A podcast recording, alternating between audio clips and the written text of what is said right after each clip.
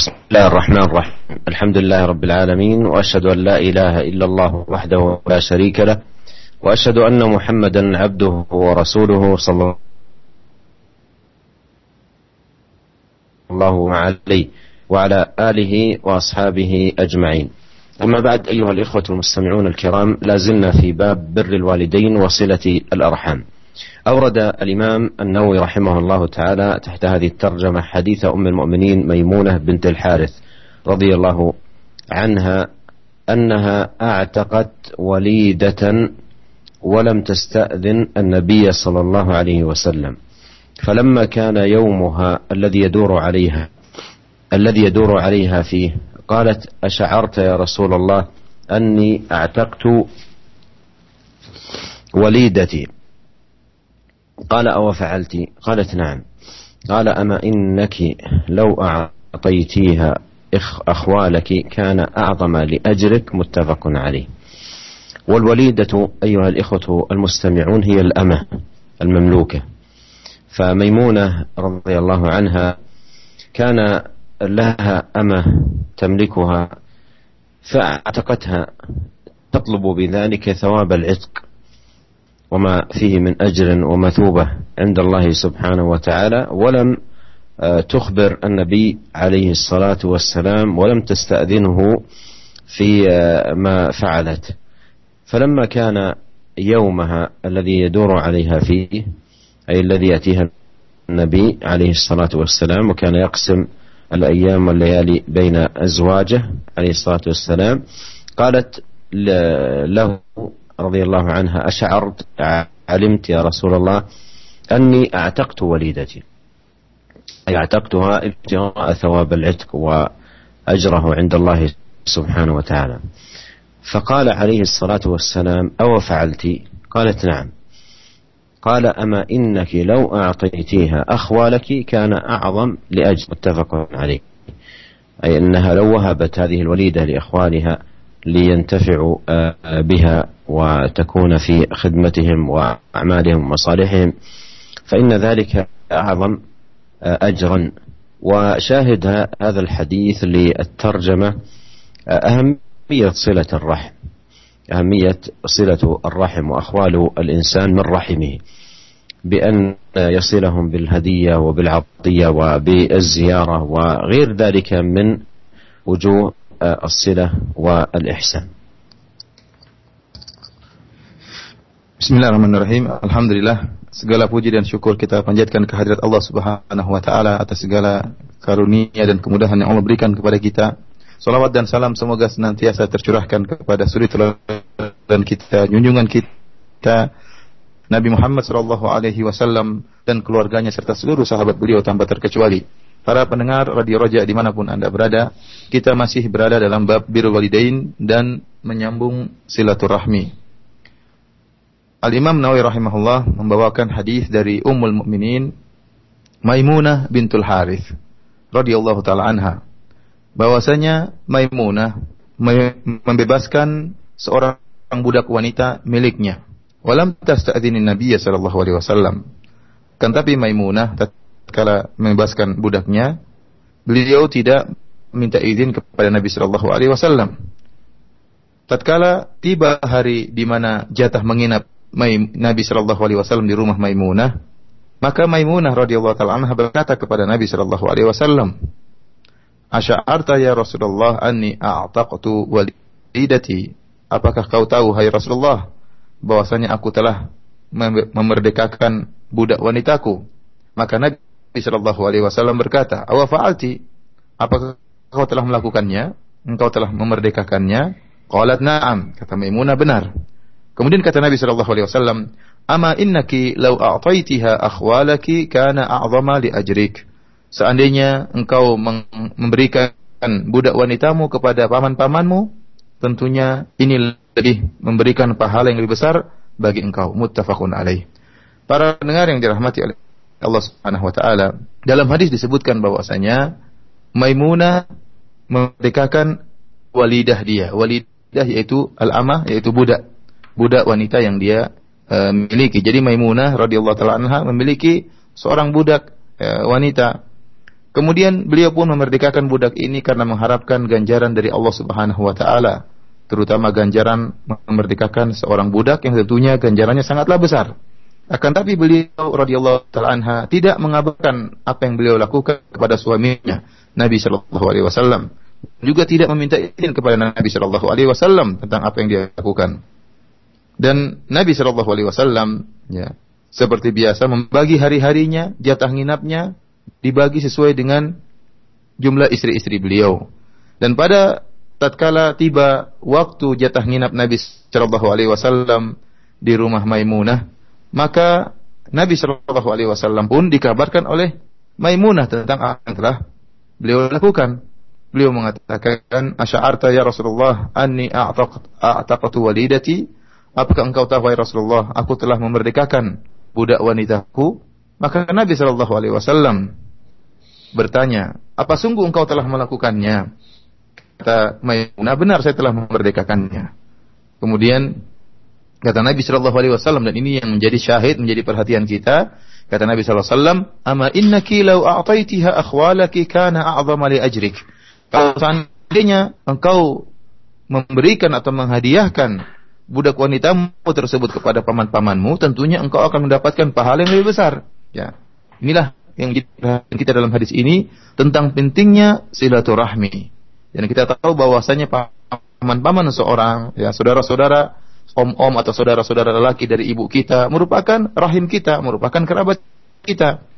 Tentunya kita dituntut untuk bisa menyambung silaturahmi dengan mereka, baik dengan memberikan pemberian, memberikan hadiah atau membantu mereka. Di antaranya seperti yang dianjurkan oleh Nabi SAW kepada Maimunah untuk memberikan uh, menghadiahkan budak wanitanya kepada paman-pamannya dalam rangka untuk membantu paman-pamannya dan berbuat kebaikan kepada paman-pamannya. Ini jelas bahwasanya menyambung silaturahmi uh, memberi, memberikan pahala yang besar di sisi Allah Subhanahu wa taala. قال النووي رحمه الله وعن أسماء بنت أبي بكر الصديق رضي الله عنهما قالت قدمت علي أمي وهي مشركة في عهد رسول الله صلى الله عليه وسلم فاستفتيت رسول الله صلى الله عليه وسلم قلت قدمت علي أمي وهي راغبة. أفأصل أمي؟ قال نعم صلي أمك. متفق عليه. قولها راغبة أي طامعة طامعة عندي تسألني شيئا. قيل كانت أمها من النسب وقيل من الرضاعة. والصحيح الأول لأنها أمها من النسب. هذا الحديث أيها الإخوة المستمعون الكرام فيه صلة الرحم ولو كان على غير الإسلام.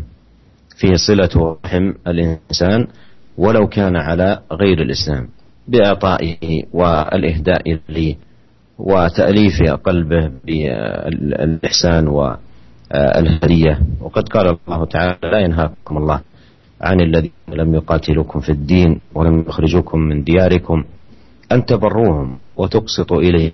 إن الله يحب المقسط. وإذا كانت آه، أما فلا شك أن الحق أعظم والمقام أكبر لأن هي التي حملت وهي التي أنجبت وهي التي أرضعت إلى غير ذلك. ولا ينسى هذا المعروف ولا ينسى هذا الإحسان. تصاحب بالمعروف كما قال على وصاحبهما في الدنيا معروفة ويحسن إليها وتقدم لها الهدية وتعامل المعاملة طيبة لعل ذلك يكون سببا لهدايتها وصلاحها. لكن الشاهد من هذا الحديث أيها الإخوة المستمعون الكرام صلة الأرحام وأهمية ذلك ولو كان رحم الإنسان على غير الإسلام فإنه يصله Kemudian Imam Nawawi rahimahullah membawakan hadis berikutnya dari Asma binti Abi Bakar Siddiq radhiyallahu taala anhuma. Beliau berkata, "Datang ibuku menemuiku dan dia dalam keadaan musyrik, wanita musyrikah. Di zaman Rasulullah sallallahu alaihi wasallam. Maka aku pun bertanya kepada Rasulullah sallallahu alaihi wasallam. Aku berkata, wahai Rasulullah, qadimat alayya ummi wa hiya raghibatun. Afa ummi wahai Rasulullah, ibuku datang menemuiku dan dia ingin sesuatu dariku. Apakah aku menyambung silaturahmi terhadap ibuku? Kenapa? Karena ibunya musyrikah, wanita musyrikah. Apa kata Rasulullah SAW? Naam sili ummaki. Silahkan sambunglah silaturahmi dengan ibumu muttafaqun alaih. Para pendengar yang dirahmati oleh Allah Subhanahu wa taala, kemudian Imam Nawawi rahimahullah mengatakan ya tentang ibunya uh, Asma binti Abi Bakar ini. Ada dua pendapat dalam hal ini. Ada yang mengatakan bahwasanya yang maksud dengan Asma ibuku datang dalam keadaan sebagai wanita musyrikah adalah ibu ibu persusuan. Ya, jadi ibu persusuan bukan ibu kandung. Dan ada pendapat yang mengatakan bahwasanya ibu Asma ini adalah ibu kandung dan ini pendapat yang dipilih oleh Al Imam Nawawi rahimahullah. Para pendengar yang dirahmati oleh Allah Subhanahu wa taala, hadis ini ya menunjukkan tentang dianjurkannya silaturahmi terhadap kerabat meskipun kerabat tersebut bukan beragama Islam. Dengan berikan hadiah kepada mereka, dengan beri pemberian kepada mereka ya, dengan menyenangkan hati mereka dalam rangka untuk menarik hati mereka dan melembutkan hati mereka. Allah Subhanahu wa taala telah berfirman, "La yanhakumullahu 'alladhina lam yuqatilukum fid din wa lam yukhrijukum min diyarikum an tabarruhum wa tuqsitu ilaihim. Innallaha yuhibbul muqsitin." Sungguhnya Allah Subhanahu wa taala tidak melarang kalian untuk berbuat baik dan berbuat adil kepada orang-orang selain orang-orang non muslim yang mereka tidak memerangi kalian dan tidak mengusir kalian dari negeri-negeri kalian ya. Sungguhnya Allah Subhanahu wa taala mencintai orang-orang yang berbuat keadilan. Dan jika ternyata kerabat kita yang bukan beragama Islam tersebut adalah ibu kita sendiri, tentunya haknya lebih besar lagi. Tentunya haknya lebih besar lagi. Kenapa? Karena ibu yang telah mengandung kita. Ibu yang telah ya melahirkan kita, ya, mempertaruhkan nyawanya tatkala melahirkan kita. Dan dia pun yang telah merawat kita, yang telah menyusui kita. Oh, karenanya, ya, kebaikan ibu kita meskipun dia dalam keadaan musyrik tidak bisa dilupakan tidak bisa terlupakan. Allah Subhanahu wa taala mengatakan wasahibuhuma dunia ma'rufa. Hendaknya pergaulilah mereka berdua, ya, ayah dan ibu meskipun dalam keadaan kafir. Pergaulilah mereka di dunia dengan cara yang baik. Intinya dalam hadis ini, meskipun karib kerabat kita dalam keadaan non muslim, ya kafir, musyrik, maka kita hendaknya menyambung silaturahmi dengan mereka dengan memberikan hadiah kepada mereka, bermuamalah dengan mereka dengan muamalah yang baik, muamalah yang hasanah, dan bisa jadi ya sikap kita ini merupakan sebab mendatangkan hidayah kepada karib kerabat kita atau hidayah kepada ibu kita yang masih musyrik. Ya, oleh karenanya tetap kita dianjurkan untuk menyambung silaturahmi meskipun kerabat kita kondisinya bukan dalam keadaan Islam. قال النووي رحمه الله عن زينب الثقفية امرأة عبد الله بن مسعود رضي الله عنه وعنها قالت قال رسول الله صلى الله عليه وسلم تصدقنا يا معشر النساء ولو من حليكن. قالت فرجعت إلى عبد الله بن مسعود. فقلت له إنك رجل خفيف ذات اليد أي قليل المال. وإن رسول الله صلى الله عليه وسلم قد أمرنا بالصدقة فأته فاسأله. فإن كان ذلك يجزي عني وإلا صرفته إلى غيركم. فقال عبد الله بل ائتي أنت فانطلقت فإذا امرأة من الأنصار بباب رسول الله صلى الله عليه وسلم حاجتي حاجتها.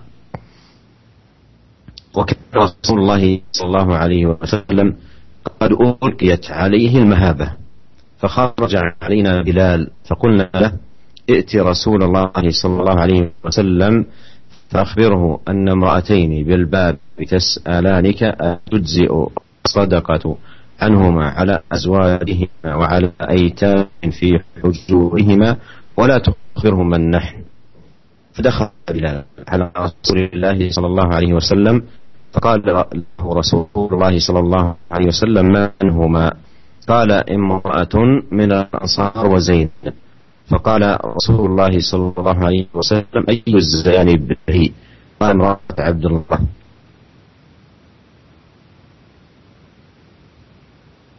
فقال رسول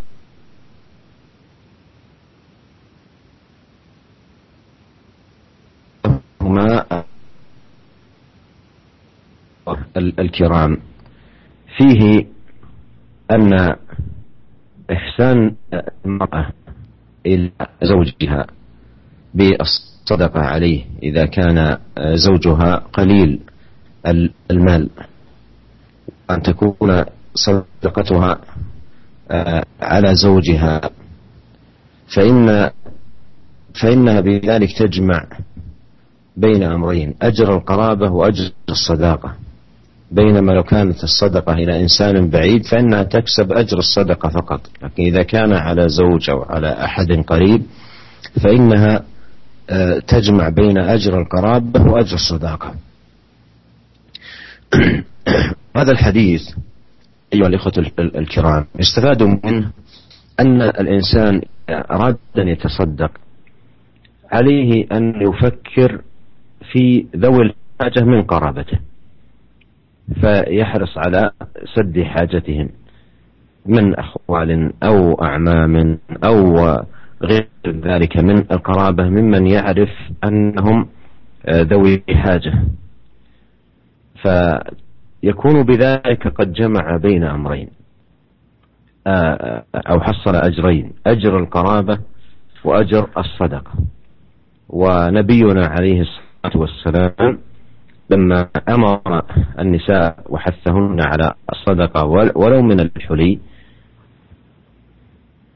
آه، فكرت أم آه، آه، زوجة عبد الله بن مسعود هذا التفكير أن أن تكون صدقتها على زوجها. لكنها أرادت أن تستأذن النبي عليه الصلاة والسلام فسألته بواسطة بلال رضي الله عنه فكان الجواب له لها أجر, أجر القرابة وأجر الصدقة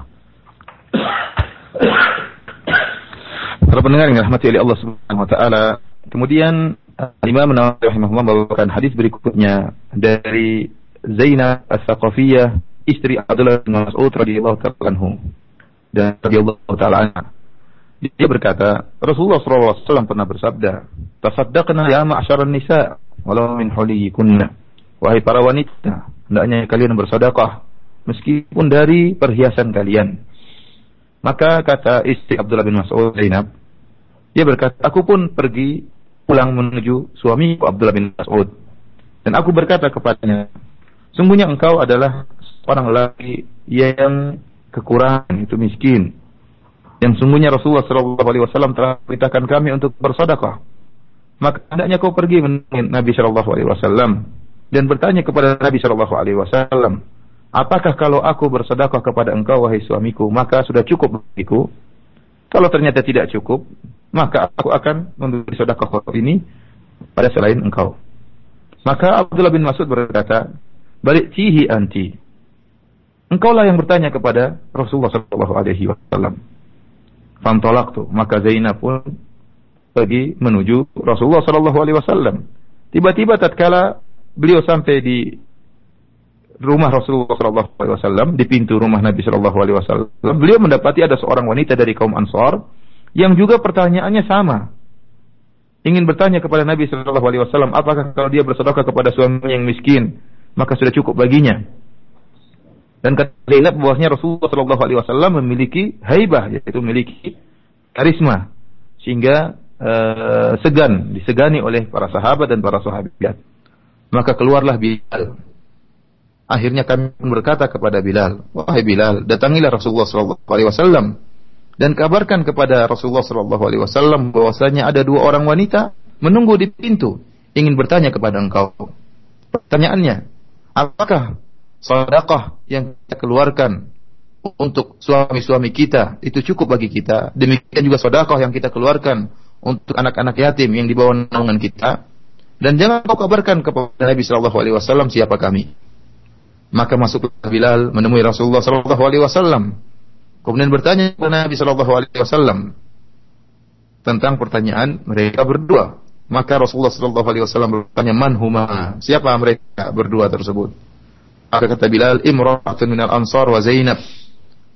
Salah satunya adalah orang wanita dari kaum Ansar dan yang keduanya adalah Zainab. Maka Rasulullah SAW bertanya, Ayu Zayani bi hiya? Zainab mana? Ya, kita tahu bahwasanya banyak wanita di zaman Nabi, Nabi SAW namanya Zainab. Zainab yang mana? Maka kata Bilal radhiyallahu taala anhu, imratu Abdullah. Istrinya Abdullah bin Mas'ud radhiyallahu taala anhu. Maka Rasulullah sallallahu alaihi wasallam berkata, "Lahuma ajrani, ajrul qarabah wa ajrul sadaqah."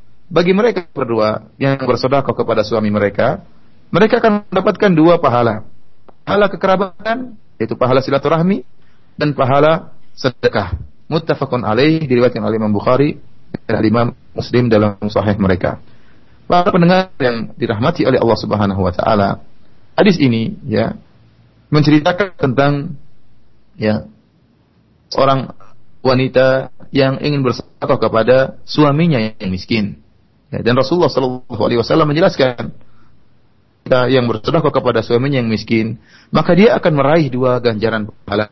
Yang pertama adalah pahala menyambung silaturahmi, menyambung kerabatan. Yang kedua adalah pahala bersedekah. Berbeda jika seorang memberi sedekah kepada seorang lelaki atau seorang manusia yang jauh dari bukan kerabatnya, maka dia hanya mendapatkan satu pahala saja itu pahala pahala sedekah. Adapun pahala kekerabatan, pahala silaturahmi tidak akan dia dapatkan. Hadis ini bisa kita mengambil faedah dari hadis ini. Itu bahwasanya seorang jika ingin bersedekah, Hendaknya dia memikirkan terlebih dahulu tentang karib kerabatnya yang membutuhkan. Ya. Coba dia ingat-ingat apakah paman-pamannya dalam keadaan sulit, om-omnya dalam keadaan sulit, bibi-bibinya dalam keadaan sulit, ya. kakak-kakaknya, adik-adiknya. Dia pikirkan apakah mereka dalam keadaan sulit. Ya. Jadi jika dia ingin bersodakoh, dahulukan untuk bersodakoh kepada karib kerabatnya. Kenapa? Jika dia bersodakoh kepada karib kerabatnya, maka dia akan mengumpulkan dua kebaikan, dua pahala, dua ganjaran. Yang pertama adalah ganjaran menyambung silaturahmi dan yang kedua adalah ganjaran sedekah. Nabi kita Muhammad sallallahu alaihi wasallam tatkala memerintahkan dan memotivasi para sahabiat, para wanita di zaman beliau untuk bersedekah, maka Zainab yang dengar saat Nabi sallallahu alaihi wasallam tersebut berpikir, dia otaknya, dia pikir siapa yang harus dia kasih sedekah. Ternyata dia ingat bahwa suaminya ya dalam keadaan miskin. Dia ingin memberi sedekah kepada suaminya, Abdullah bin Mas'ud radhiyallahu taala anhu. Maka dia pun bertanya kepada Nabi sallallahu alaihi wasallam melalui perantara sahabat Bilal radhiyallahu anhu dan akhirnya Nabi sallallahu alaihi wasallam menjelaskan bahwasanya seorang wanita bersedekah kepada suaminya yang miskin, maka dia akan mendapat dua pahala sedekah dan pahala silaturahmi. قال النووي رحمه الله تعالى وعن أبي سفيان صخر بن حرب رضي الله عنه في حديثه الطويل في قصة هرقل أن هرقل قال لأبي سفيان فماذا يأمركم به يعني النبي صلى الله عليه وسلم. قال قلت يقول اعبدوا الله وحده ولا تشركوا به شيئا. واتركوا ما يقول آباؤكم ويأمرنا بالصلاة والصدق والعفاف والصلة. متفق عليه. وهذا الحديث فيه خلاصة عظيمة لدعوة النبي عليه الصلاة والسلام وأنه يدعو إلى جماع الخير. و وذلك بأنه عليه الصلاة والسلام دعا أولا إلى إخلاص العبادة للمعبود جل في علاه إخلاصا وتوحيدا وبراءة من الشرك وبعدا عنه وترك الضلال الذي قد يكون عليه الآباء والأجداد والعشيرة والقرابة فلا يكون الإنسان مستمسكا بما عليه آباؤه أو أجداده ولو كان باطلا بل عليه أن يتجنب الباطل الذي عليه الآباء والأجداد والحق وحق أن يتبع ولو كان على خلاف ما عليه الآباء والأجداد. بخلاف حال كثير من الناس الذي يست... الذين يستمسكون بالباطل لا لشيء إلا لأنه وجد أباه عليه وجد جده أو عشيرته عليه وهذه مصيبة عظيمة. فالنبي عليه الصلاة والسلام مما دعا إليه ترك ما يقوله الآباء أي من باطل وضلال وأن يكون الإنسان آه، مقبلا على الحق طالبا له وقاصدا له. ويأمر عليه الصلاة والسلام بالصلاة التي هي أعظم أركان الإسلام بعد الشهادتين بأن يحافظ عليها في أوقاتها كما أمر الله سبحانه وتعالى. ويأمر بالصدق والصدق يكون مع الله سبحانه وتعالى بحسن الإقبال عليه والجد والاجتهاد في طاعته وما يقرب إليه سبحانه وتعالى مع المخلوقين بأن يكون ما يقوله لهم بلسانه آه، موافقا لما قام في قلبه. فيكون صادقا في حديثه صادقا في أقواله صادقا في تعامله. والعفاف أن يعف نفسه وأن ينزهها عن الحرام وعن الآثام وعن الأموال المحرمة والأموال المشتبهة. ويدعوهم عليه الصلاة والسلام إلى الصلة. هذا موضع موضع الشاهد من الحديث الترجمة. فمما يدعو إليه عليه الصلاة والسلام صلة الأرحام. ويفيد هذا الحديث أن بصلة الأرحام جاء من الأوائل الأوائل الأمور التي بدأ النبي صلى الله عليه وسلم في دعوته إلى الله سبحانه وتعالى إليها. Para pendengar yang dimuliakan oleh Allah Subhanahu wa taala, kemudian Ali Imam Nawawi rahimahullah membawakan sebuah hadis dari Abu Sufyan Sahar bin Harb radhiyallahu taala anhu radhiyallahu taala anhu. Dalam sebuah hadis yang panjang yang tatkala Abu Sufyan dipanggil oleh Hirakal kemudian ditanya-tanya oleh Hirakal raja Romawi. Kemudian di antara pertanyaan-pertanyaan disampaikan oleh Hirakal terhadap Abu Sufyan yang kali itu masih dalam keadaan kafir ya beliau bertanya kepada Abu Sufyan famada ya'murukum bihi apa sih yang diperintahkan oleh Muhammad sallallahu alaihi wasallam ya kepada kalian? Maksud kalau kali itu diperintahkan oleh Nabi sallallahu alaihi wasallam. Maka kata Sufyan, aku pun berkata, Nabi sallallahu alaihi wasallam merintahkan kita dengan berkata, "Ubudullaha wahdahu wa la tusyriku bihi syai'a." Sembahlah Allah saja dan janganlah kalian berbuat kesyirikan sama sekali. Watruku ma yaqulu aba'ukum dan tinggalkanlah apa yang telah diucapkan oleh nenek-nenek kalian, oleh kakek-kakek kalian wa ya'muruna bis salati was sidqi wal afafi was silah. Dan Nabi sallallahu alaihi wasallam memerintahkan kami untuk mengerjakan salat, untuk berjujur eh, dalam perbuatan dan perkataan dan untuk bersikap menjaga diri dan untuk menyambung silaturahmi. Hadis ini hadis yang sahih diriwayatkan oleh Imam Bukhari dan Imam Muslim dalam sahih mereka. Para pendengar yang dirahmati oleh Allah Subhanahu wa taala, dalam hadis ini disebutkan tentang intisari dari dakwah Nabi sallallahu alaihi wasallam Tatkala Herakl bertanya kepada Abu Sufyan tentang apa sih yang diperintahkan oleh Nabi kalian terhadap kalian. Oleh karenanya Abu Sufyan menjelaskan tentang intisari dakwah Nabi Shallallahu Alaihi Wasallam bahwa dakwah Nabi Shallallahu Alaihi Wasallam menyeru kepada perbuatan-perbuatan yang baik. Ya.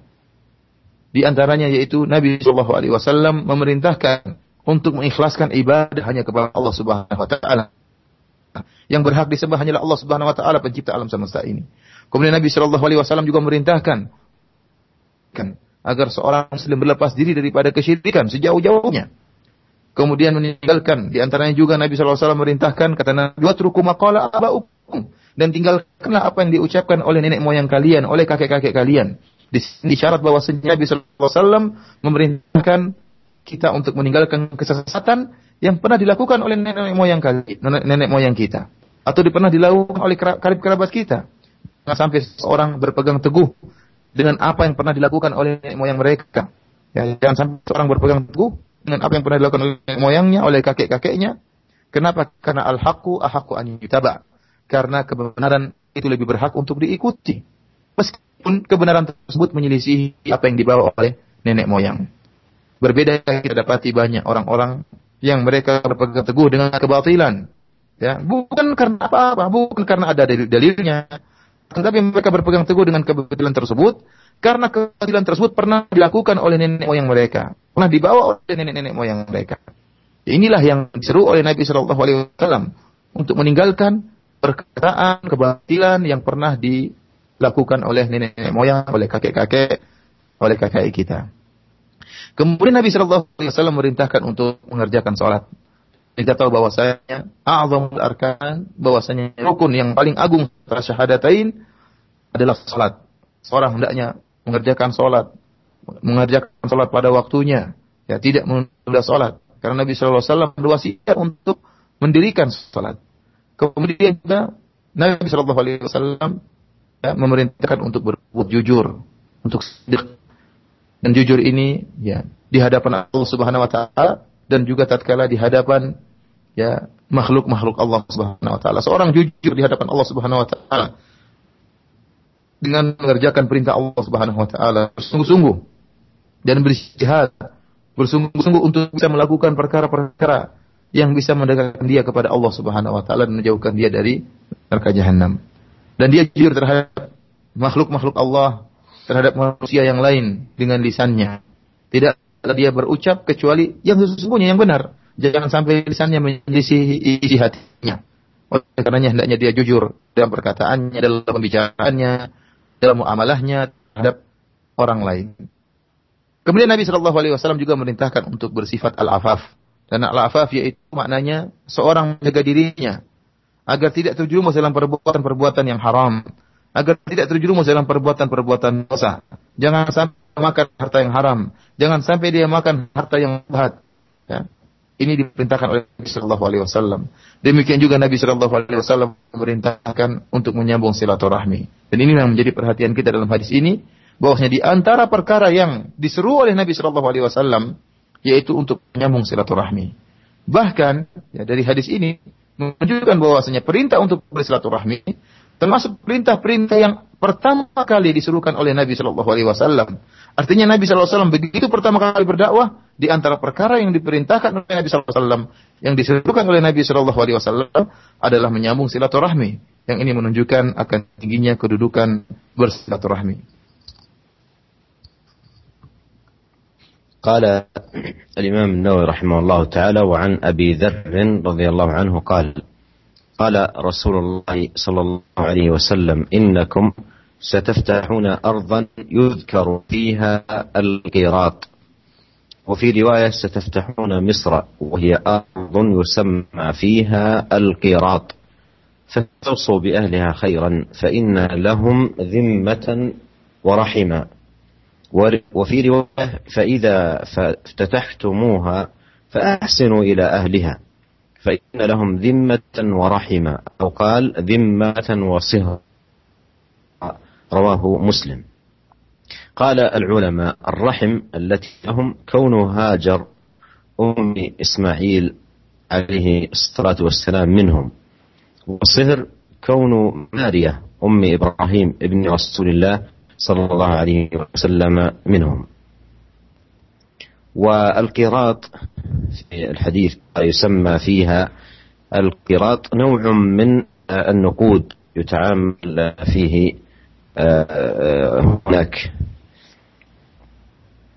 والذمة في قوله فإن لهم ذمة أي حق وحرمة.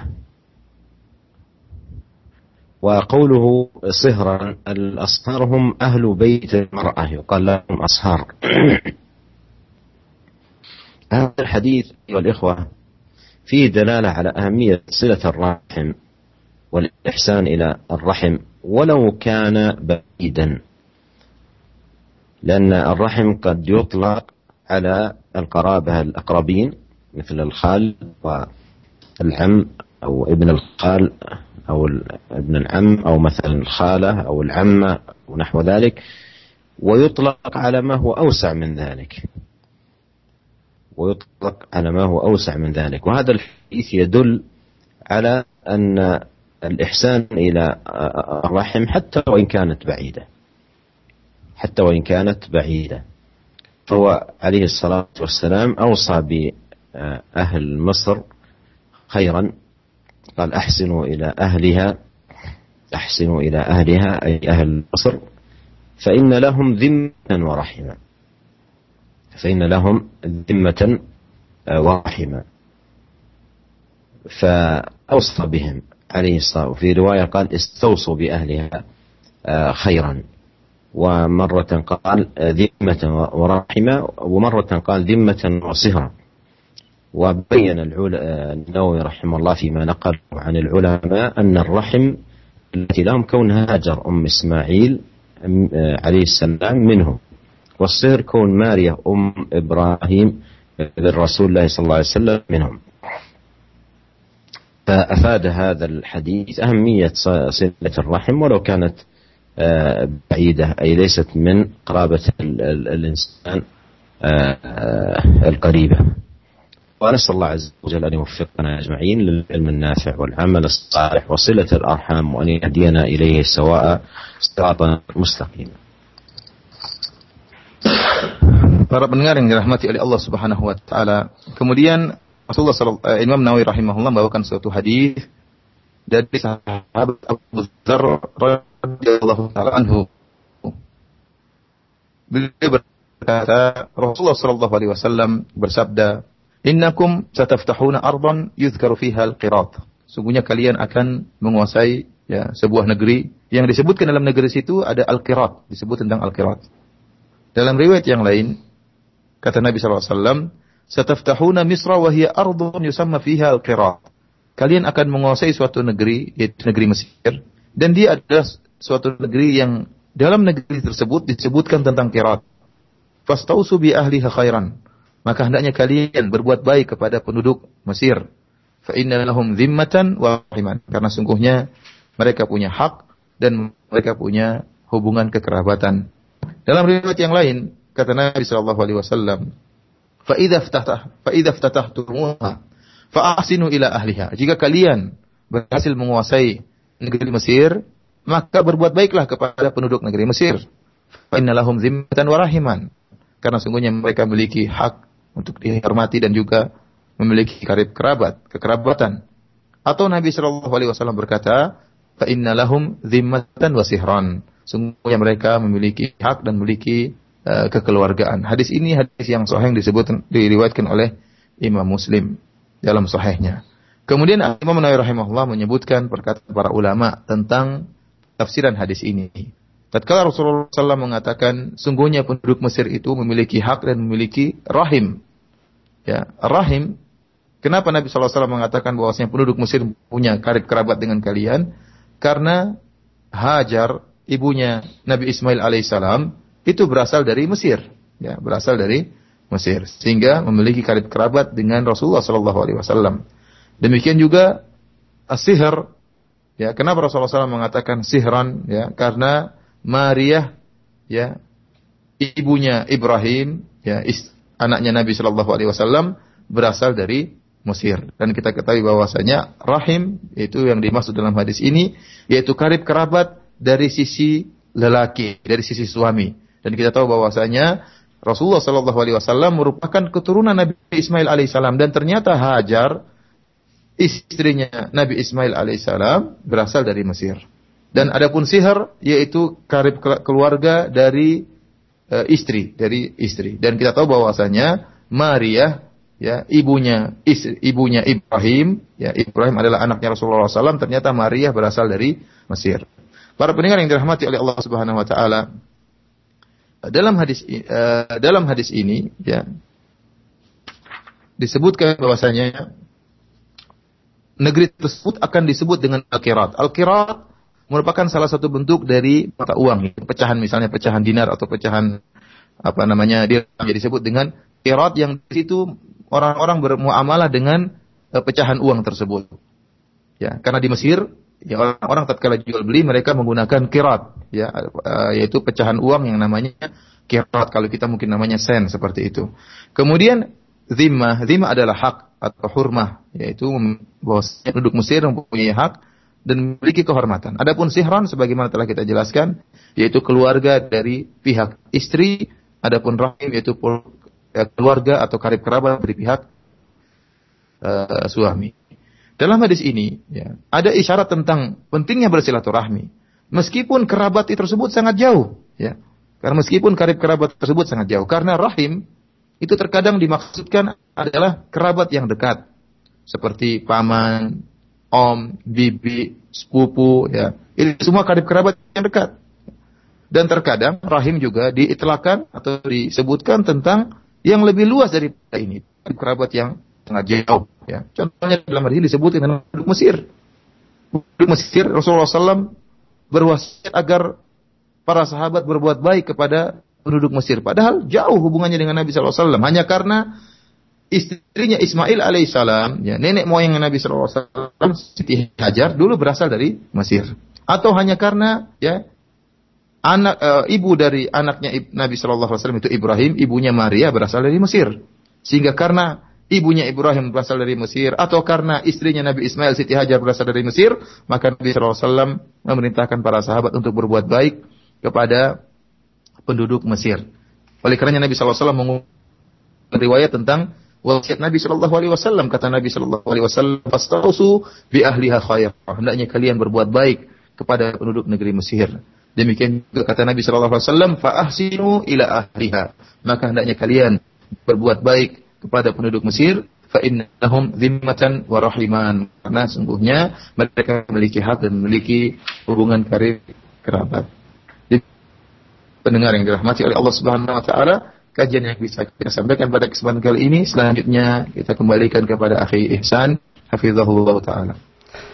Jazakallah khair kepada Ustaz Abu Abdul Musin Firanda Hafizahullah Ta'ala yang telah menerjemahkan. Dan kami akan angkat satu pertanyaan Masih tersisa waktu 5 menit bagi kita Untuk mengangkat satu pertanyaan dari pendengar Radio Roja Yang dirahmati Allah Subhanahu Wa Ta'ala. Assalamualaikum warahmatullahi Barakallahu fikir ya fadilat Syekh mohon nasihat dan uh, solusinya bagi kami yang mendapatkan kedua orang tua yang sudah bercerai dan kami dapatkan adanya hubungan yang tidak harmonis dari keluarga ayah kami dan keluarga ibu kami. Sehingga uh, kami selaku anak me, uh, sedikit meng, mengalami kebekuan dalam menjalin silaturahim baik kepada kedua orang tua, hubu, baik kepada sanak famili dari keluarga ayah maupun dari keluarga ibu.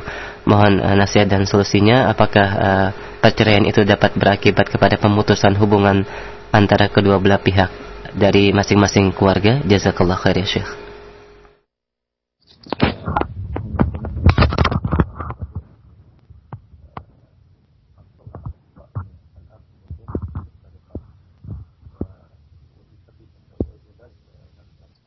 أنصح هؤلاء الأبناء ألا يؤثر عليهم ما بين الأبوين من خلاف في تحقيق الصلة المطلوبة.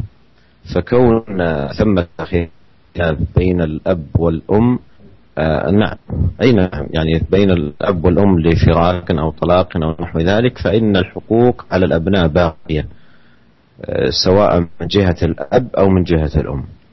ولا ينبغي أن تؤثر الخلافات التي كانت بين الأب والأم والتي أدت إلى الفراق والطلاق لا ينبغي أن تؤثر على الصين فليصل هؤلاء الأبناء الأعمام والعمات وليصلوا في الوقت نفسه الأخوال والخالات.